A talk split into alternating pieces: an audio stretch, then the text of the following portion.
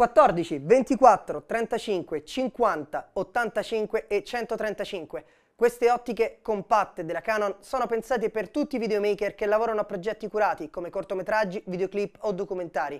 Partiamo esaminando i tre grandangoli. Il 14 mm è una lente ultra grandangolare che comunque ci permette di ottenere un buonissimo bokeh grazie alla sua grande luminosità. Incredibile la bassa aberrazione di lente che ci permette di descrivere ampie porzioni di spazio anche in condizioni critiche.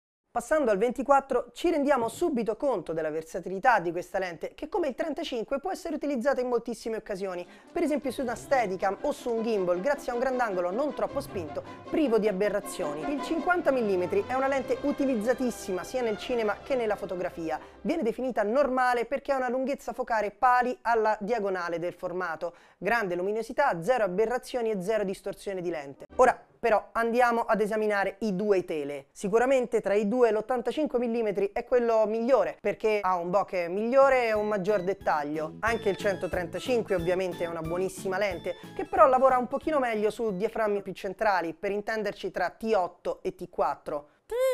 Ma il valore non è F! Fondamentalmente la differenza è pochissima. F è il valore di apertura del diaframma che può non essere il valore effettivo della quantità di luce che passa dopo aver attraversato le lamelle del diaframma stesso. T si riferisce all'effettivo quantitativo di luce che passa dopo aver attraversato il diaframma. E quindi? Quindi, se il valore T è più preciso nel calcolo della quantità di luce immagazzinata dopo aver attraversato le lamelle del diaframma, possiamo dire che a grandi linee un valore T15 equivale a un F13.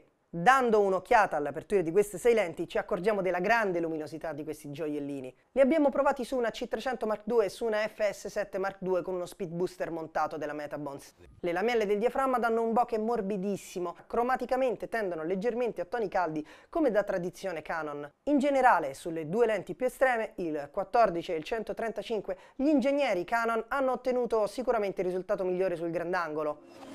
Un'ultima chicca, i valori del diaframma e del fuoco sono posti su due lati dell'ottica.